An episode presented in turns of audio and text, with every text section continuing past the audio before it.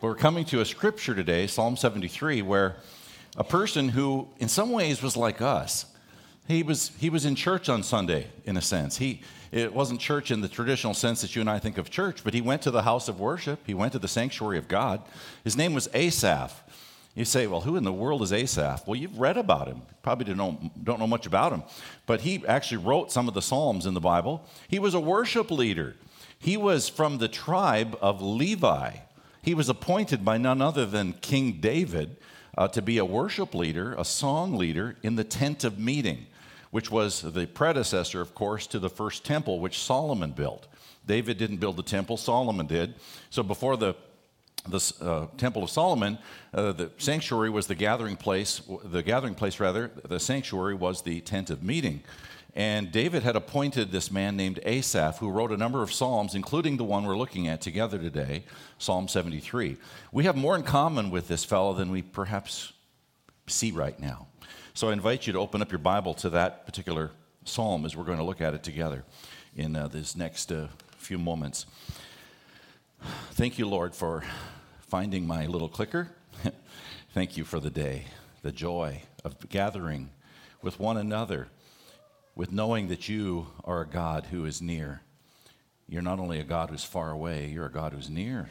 You're above your creation, you're outside of it, but you're also active within it and you live in the hearts of your people. That's profound and really hard for us to fully even fathom. Would you cause us today to see afresh your love and your hope? Your word, would it open our lives like a like an opening flower? Might our lives open up to you and receive your word today? The water of it and the meat of it. In Jesus' name I pray. Amen. Well, I had an earlier start than normal today. I'm an early riser. If you know me, you knew that. But today I was up at about four for some reason, and I had such a beautiful thought that was a, coming across the radar of my mind that I couldn't go back to bed. I thought, I'm going to write that down. I believe this. This is a truth. This is a solid thing, and I'm, I'm supposed to meditate on this today. And so here's, here's what I wrote down Everything good I have ever received in this life, I have received from a good, good Father. And I don't mean my earthly father, he was a good man, but I'm talking about, of course, the king, the Lord. Everything good I've ever received in this life, I have received from a good, good father. My heart was warm to that truth. And I, I knew that before I woke up this morning, but I, I was freshly warm to that reality in my life. Now, that doesn't mean that my heart is always in that happy place. That doesn't, I don't want to suggest to you for a moment that my days are lived without worry or anxiety or problems. If you know me, you know better than that. Daily difficulties in your life, in my life, can crowd out the joyful moments, the happy moments of repose and reflection, uh, such as I had this morning. In fact, we can lose sight of God's mercies and His goodness. And while we can celebrate His goodness one day, uh, things can happen in a short order that make us question His goodness. They can make us wonder if He forgot about us somehow or what happened. Somebody said it this way life is what happens when life is what happens to you when you're making other plans, and simply meaning life interrupts itself, if you will. Things come up, they pop up. And sometimes the what happens is catastrophic in people's lives. During the Second World War, uh, as, as, London was enduring what was known as the London Blitz, that heavy bombing by the Germans of, of Britain's capital, a well known preacher of the day his name was Leslie Weatherhead. His church suffered not once or twice or 10 times, but over 20 times the bombing of their facilities. They kept moving to a different location, and then it would get bombed, and they'd have to relocate the church to another location, and then the next airstrikes would bomb that location. It just, just the way it worked out. They lost over 20 different uh, places of meeting. And after they reached over the 20th time and had to keep relocating, their pastor had a nervous breakdown. Life was just too catastrophic. He, he was just having such a hard time with it, and who wouldn't? Where is honest hope in life? Sometimes we're, we're doing our eager best. We, we, we, we, we're working hard to be a good egg, to take care of the things that seem to be the most important in life, and yet bad things can happen, and we go, God, what are you saying to me right now? Or am I missing something? Or what's going on in my life? Leslie Weatherhead wrote this. He said, Where is God's will in all of this? He honestly pondered that and he had a crisis and hit a nervous breakdown in his life. At times, life becomes more than a person feels he or she can bear. You know, last month, you, perhaps you saw it in the news, a pastor of only 30 years old out in Southern California tragically ended his own life because despair and grief had overcome his heart. His wife spoke up just a few days ago. Her name is Kayla. She said, quote, Never in a million years would I have imagined this would be the end of his story. She just can't believe it. And now she has three boys to raise without a father. And their church has an unexplainable loss to, to deal with for years to come. W. Frank Harrington, a preacher from not that long ago, said this All of life's music is not in perfect harmony. What starts out to be a symphony becomes a cacophony, and discordant notes often dominate the score. That's a picture of life. I'm not a pessimist, I'm an optimist, but having said that, I want to be a realistic optimist. There's a guy in the Bible named Asaph, I've already mentioned him to you today, who I would say is a realistic optimist. And I want you to turn with me to the psalm. I want you to look with me and see his opening words. He's certainly not a pessimist. He certainly hasn't given up hope in life. He's not thrown in the towel of his faith and said, I'm done with this. I'm, I'm not going to do the, the God thing anymore. I'm giving up on all of this. He's not there. But he's, he's going to give you, perhaps, I believe, one of the most candid depictions in the whole Bible of a believer who is honest with his, his guts, if you will, to write down the grief and the frustration that he was enduring at a certain point in his life. He doesn't hide that from us. And God has inscripturated that experience. In, it's part of the Word now. I think one of the things I love about the Psalms, that I appreciate about the Psalms, is they let you be human. They let you breathe. They let you pour out your complaint before God. David said that. I pour out my complaint before you, Lord. To me, that when I read that years ago, just that statement in Scripture, it gave me permission to tell God my frustrations. I realized that's not unspiritual. That's probably the most spiritual thing I can do is say, Lord, I'm having a bad day and this really stinks. And I don't get it. It's good to be real. He knows that anyway, right? He knows about our bad days, and we just we kid ourselves if we think, well, I can never share the bad stuff with the Lord. He knows it all. And so we don't have to pretend it's not there. The, the, the doubts or the frustrations of life. Psalm 73. Truly, God is good to Israel Hmm, doesn't sound like a cynic. Truly, God is good to Israel, to those who are pure in heart. He's in a good place, would you say? Based on that. But he doesn't hide from you and from me the reality of where he's been. Verse 2 But as for me, Asaph, he's looking in the mirror, he says, But as for me, my feet had almost stumbled, my steps had nearly slipped, for I was envious of the arrogant when I saw the prosperity of the wicked, for they have no pangs until death. They seem to just go on living, these fat cats, we might call them. Their bodies are fat and sleek. They are not in trouble as others are. They are not stricken like the rest of mankind. You've heard of the myth of the green grass. He's looking around and saying, These people seem to have greener yards than me, and I don't get it. Worse than that, I'm trying to follow the God of the scriptures, the God of Abraham and Isaac and Jacob, the God of my fathers, they're not doing any such thing. And they're doing better than me. How does that work? That's really the questioning that's going on here in his, in his mind. Look at his words, verse 6 Therefore, pride is their necklace, violence covers them as a garment. These aren't good people that he sees, that aren't that, that he's looking at. Their eyes swell out through fatness, their hearts overflow with follies. They scoff and speak with malice. Loftily, they threaten oppression. They set their mouths against the heavens, against God Himself, that is, and their tongue struts through the earth. He sees their irreverence, he sees their callousness, he sees their hard heartedness. Therefore, his people turn back to them and find no fault in them. He's saying these are birds of a feather. They, they, they, they rally together, and nobody finds fault with anybody being like this, kind of cold and heartless and in life for themselves. It's the dog eat dog, rat race kind of world. In, in fact, verse 11, and they say, How can God know? Is there knowledge in the Most High? They're not worried about accountability to a, to a holy God. Behold, verse 12, these are the wicked, always at ease. They increase in riches. Here's his plight at verse 13 all in vain have I kept my heart clean and washed my hands in innocence. For all the day long I've been stricken and rebuked every morning. Just that far right now in the reading of, of God's word. Well, false hopes in life can become fatal attractions that lead us to even greater disappointments. Now, there's a hard, it's not always easy to see the line between an honest hope and a false hope. But if we start to put hopes into the things of the world or certain things that we want that the world celebrates and has, we could be veering quickly into false hope territory. And we'll, we'll elaborate that a little bit here as we go forward. Perhaps you can relate here to Asaph. Perhaps you could say, uh, from your own experiences of life, here or there, that life seems to have broken its promises to you. Think about that. Has that, does that happen? Do you feel like life has broken its promise? You got married and maybe it didn't end well. You started a new job, but you didn't get promoted. You fill in the blank. We've all got some disappointments in life. You applied for the college of your dreams and you didn't get accepted.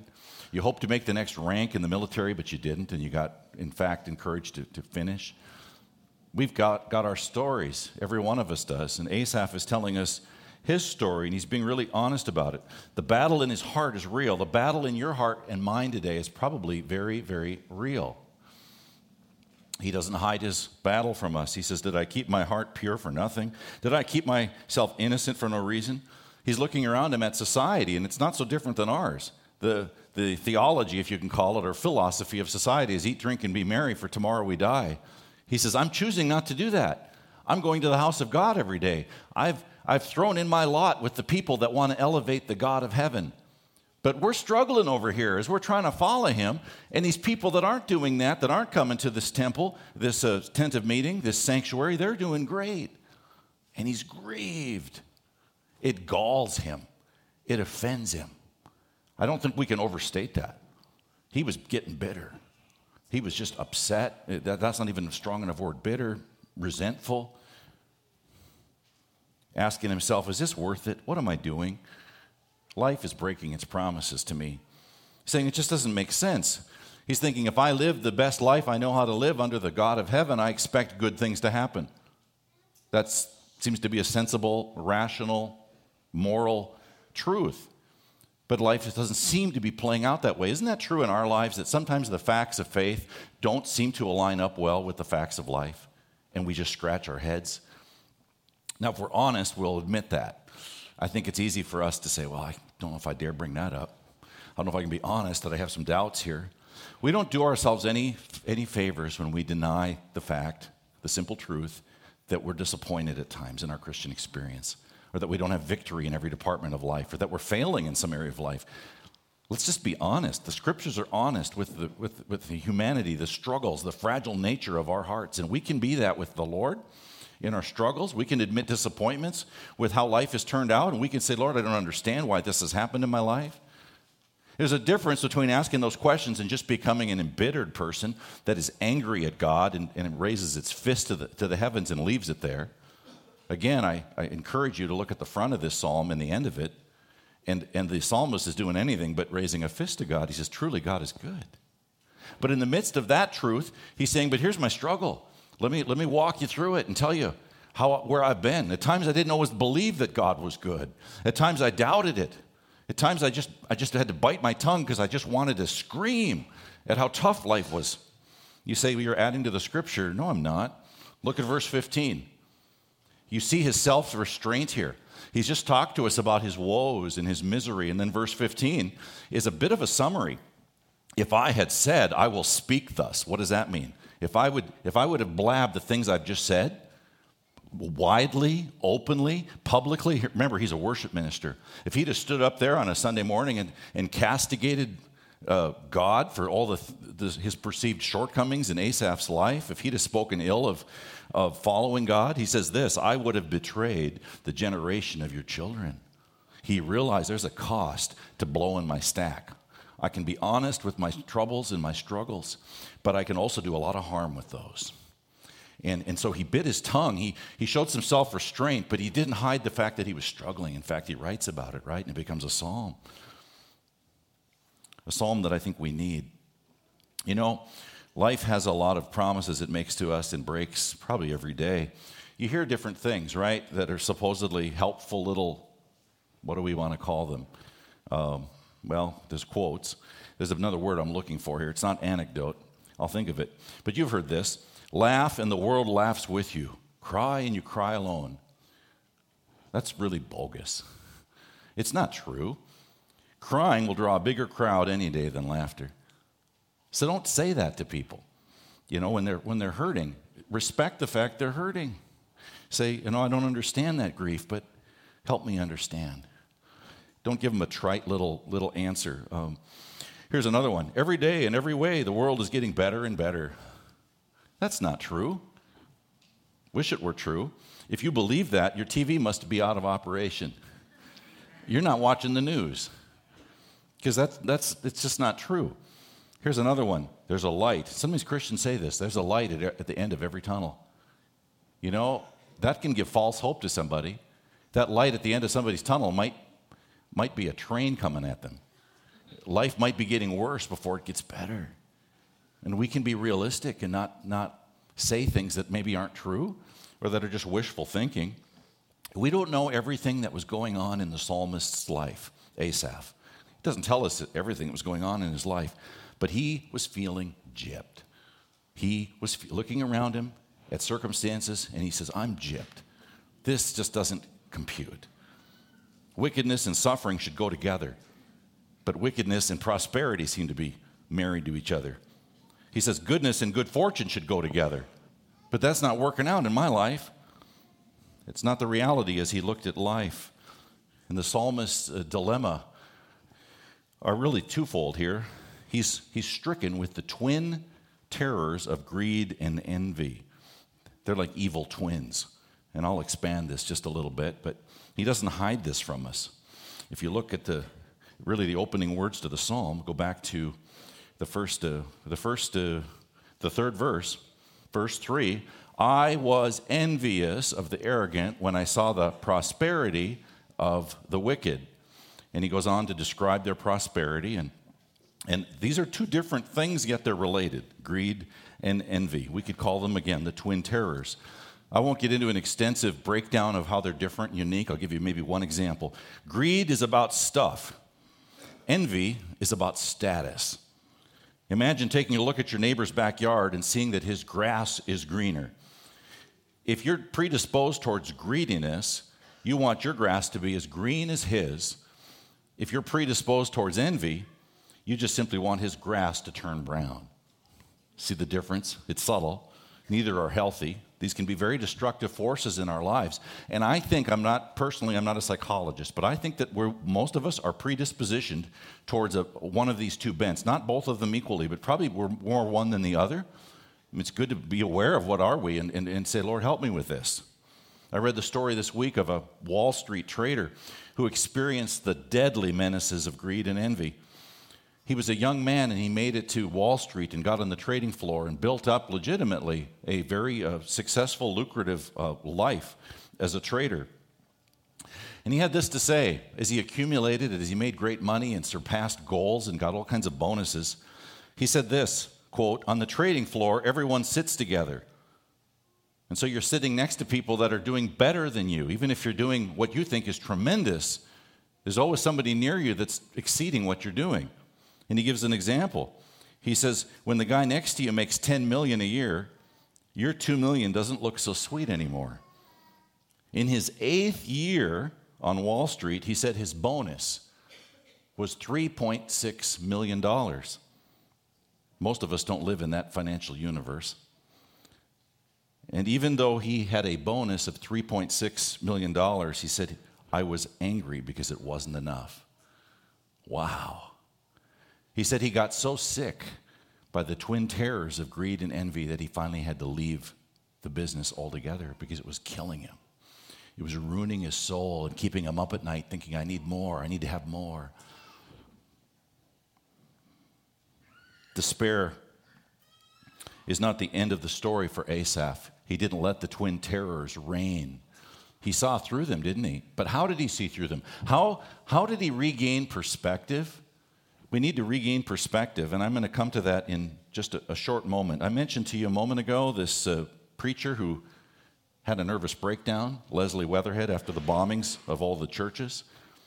He suffered, and yet it was a, it was a poem the one on your screen by Robert Browning that helped him out of his depression.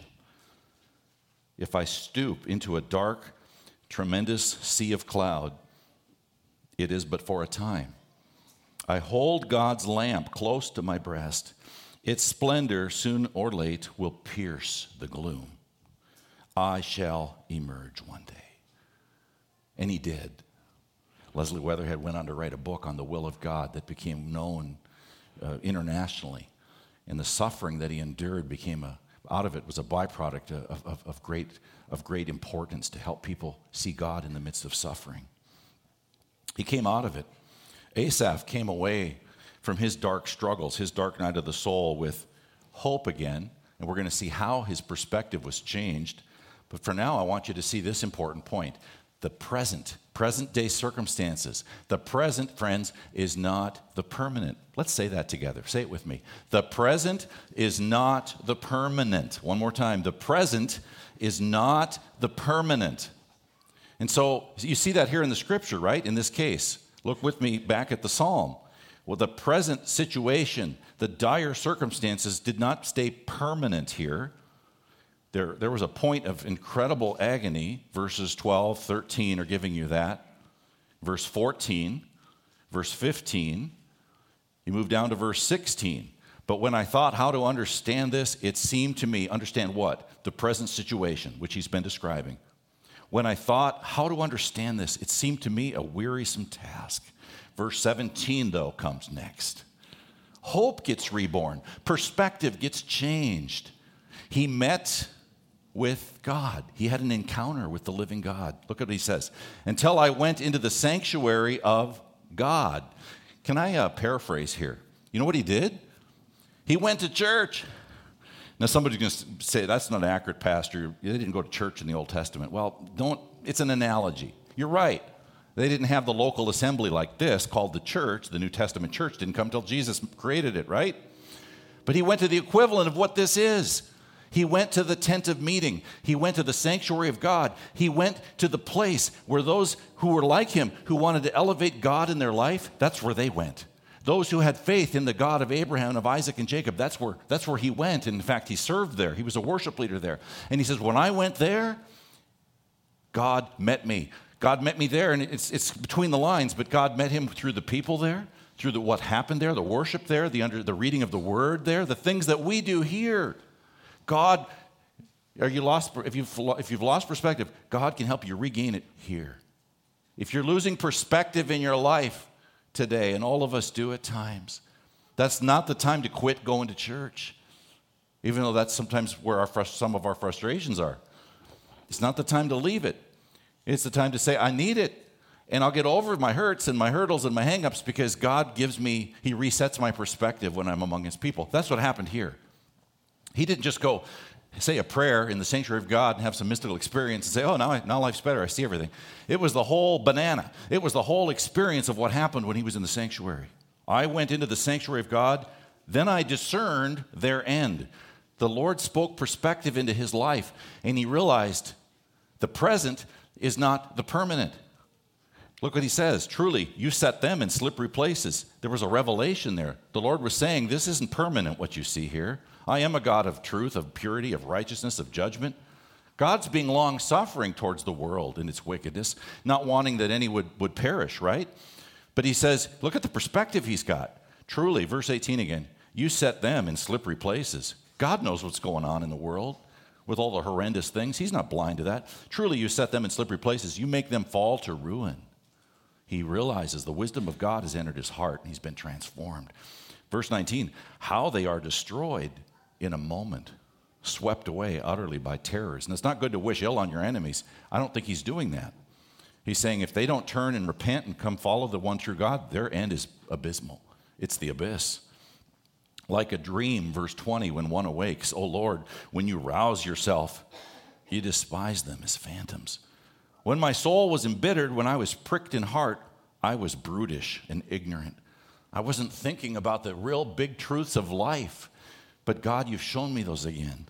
I was like a beast toward you. Nevertheless, I am continually with you. You hold my right hand. You guide me with your counsel, and afterward you will receive me to glory. Where do we go for perspective? Where did the psalmist acquire it? This is kind of repeat here. The answer is well, you're already here. The answer is you come here, right where you are. If this is the church God's called you to be a part of, you're in the right place. Because He's going to help you keep perspective and get stronger perspective on who He is, on who you are, and how He's for you and not against you. And there'll be people here to pray for you, and people here to kid with you, and people just to have, have do life with. Now, I know I'm preaching to the choir, but maybe I'm not. Maybe someone's here and they're really not integrated. You're just kind of skirting or skimming the surface of church life, and you need to go deeper. You need to get involved. You need to serve with your gifts. You need to make some friendships. You need to get in a small group. You need, we need each other. I need you. I, and I mean that. And I believe that we need one another here. And don't take my word for it, the, the scriptures tell us that. The psalmist encountered God in the place where God's people assembled. And you know what? That hasn't changed we still encounter God in the place where God's people assemble. Now, you need some scripture on that. It's, sorry, I'm going a little fast here. I can come back to that if you need the fill ins. Psalm 73 17 is the hinge to understanding the psalm. I got to get my slides caught up here. Um, yep, the local church. I just get preaching and I forget all about this, don't I? Maybe I wasn't supposed to find it today and see, I just so here, let's read this together. Ephesians 2:19. Read it with me, please. Now, therefore, you are no longer strangers and foreigners, but fellow citizens with the saints and members of the household of God. You having a bad day? Look at that and let the Lord spark faith in you. Faith comes by hearing, and hearing by the word of God.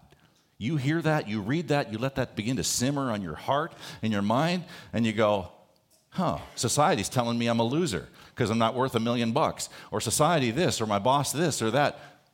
But what does God think of me? Wow, He calls me a son, He calls me a daughter, He calls me His beloved child. Your day getting better? And the Lord gives you the faith to believe that because it's His truth. The scriptures remind us, and we hear them here a lot. We hear them in Sunday school. We hear them in small group. We hopefully hear them from the pulpit because it's, it's our hope. Another one, let's read this. So it is with Christ's body. We are many parts of one body, and we all belong to each other. So, like it or not, we belong together. Oh boy, we're going to have fun now. Sometimes we chafe on each other like holy sandpaper. We do. But I need you to sand on me sometimes. And Maybe I sand on you a little bit more than you like. I'm sorry. Well, I'm not. Maybe you need it. I need it from you. I know that. It goes both ways, right? And so one more here. Uh, Ephesians 4:25. Read this with me. Let us tell our neighbors the truth, speak the truth to each other, for we are all parts of the same body. Wow. These are just a smattering of verses, right, on body life. We are connected. Life is not a solo act. Peter said, Respect everyone, love the family of believers. Love your brother, love your sister in Jesus. And so I'm going to spend the remaining moments here touching just briefly again on the psalmist, but really on the local church, the modern sanctuary of God, where we come together to meet with God. And I want you to, to have a fresh sense of, of its uh, importance in your life a local expression of Christ Church. Here we aspire to be a place where Christ alone is on a pedestal. Don't put me on a pedestal. Don't put any of your leaders, your other shepherds, on pedestals. You know why? Because only Jesus can be is the one who won't fall off the pedestal. You can put him on a pedestal and it's safe. I'm in you put me on one, I'm going to fall off. Sooner or later, I'm going to disappoint you. Not because I want to, but because I'm human. There are cracks in my life. I'm not going to I'm not going to be everything I would want to be or could be. I'm a work in progress. Same for you. We shouldn't put each other on pedestals in the local church. Oh, she's just the greatest person ever. Oh, he's just my hero in the faith. Be careful with that. It's great to have good saints around us that very important that encourage us and challenge us to be more uh, like Jesus, right? But only Jesus can be on the pedestal in this church, right? I hope that's what you want. That's all I want. I only want him. If somebody else is, we're not doing church anymore we're doing something else. And I, we don't want to be a part of that. Church is important because it keeps you centered. If, if church, if this church is a place where Jesus is alone on the pedestal, and he truly is, then and you come here and you're part of it, your life when you come back here keeps realigning with that central truth.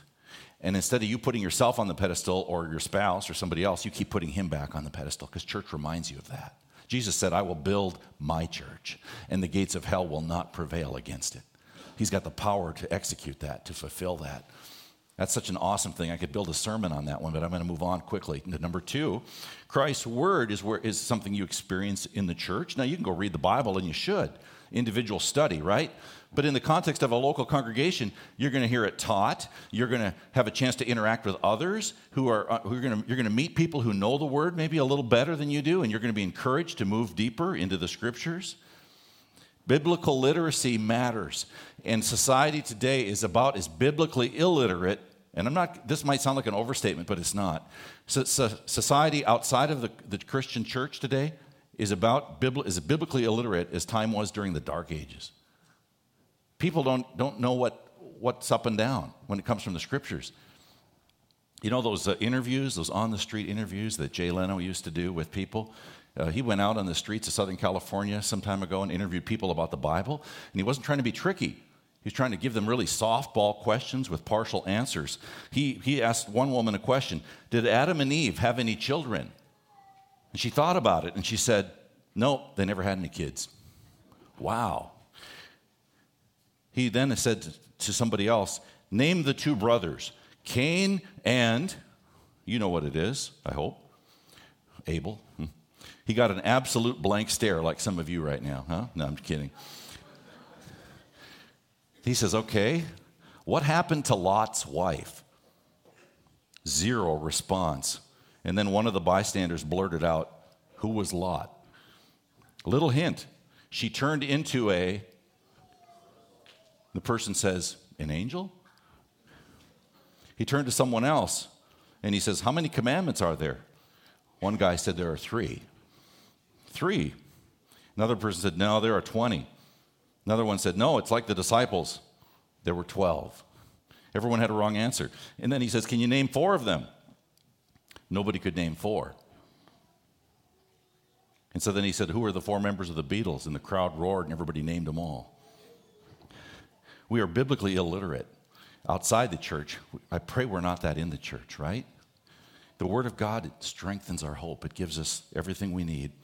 And so, moving towards number three, together, together we work to make the love of Christ the first and last word in our lives. Church helps us fulfill the great commandment and the great commission. You know those passages well. Jesus said, The great commandment is to love the Lord your God with all your heart, soul, mind, and strength. He said, The second commandment is like unto it, to love your neighbor as yourself. How do you do that if you're living your Christian life in some kind of a solo act? You need others to help you fulfill the great commandment of Jesus. We need each other to do this. Same with the Great Commission. How do you evangelize the world and build up the body of Christ by yourself? You can't. How do you you can't do it. But together we can work at it. So the body, the church, the local assembly of believers. And then fourthly, we grow in hope in the local church by centering life upon Christ, who is on the pedestal, of course. I want you to see that today. And as we come back to the psalm, one last look at the psalm. As the psalmist looked through the eyes of, with humility at who God was, look what he writes. Look at the hope in his life. Now, we focus on Christ. He was focused on, of course, the, the Father. We focus on the Father, the Son, and the Holy Spirit. But look at verse 23. He says, Nevertheless, I am continually with you. You hold my right hand. Where's his focus? And I want to emphasize this to you. He made a decision, didn't he? He said, I'm, I'm going to turn my back on the world. I'm not looking at all these guys that I've envied. I'm not going to let greed and envy overtake me. I am going to look to you. I am continually with you. It's a deliberate decision. And you and I need to imitate that.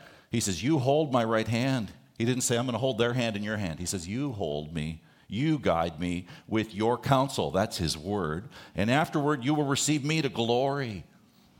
Wow. Whom have I in heaven but you? And there is nothing on earth that I desire besides you. My flesh and my heart may fail, but God is the strength of my heart and my portion forever. Again, decision time. Decision time. I choose you. I choose faith, he says, over fear. I choose faith over envy. I choose faith in the, goodness of God over all of this oppression around me. Verse 27 For behold, those who are far from you shall perish. You put an end to everyone who is unfaithful to you. But for me, it is good to be near God. Again, it's a choice, it's a deliberate choice. I will be near Him. I will keep coming after him. I've cast my lot in with him and his people, and I'll keep doing it. I have made the Lord God my refuge, that I may tell of all your works. He's keeping God in the center of life. So I encourage you today come to church every week with honest anticipation of encouraging the living king, encountering, excuse me, the living king and being renewed.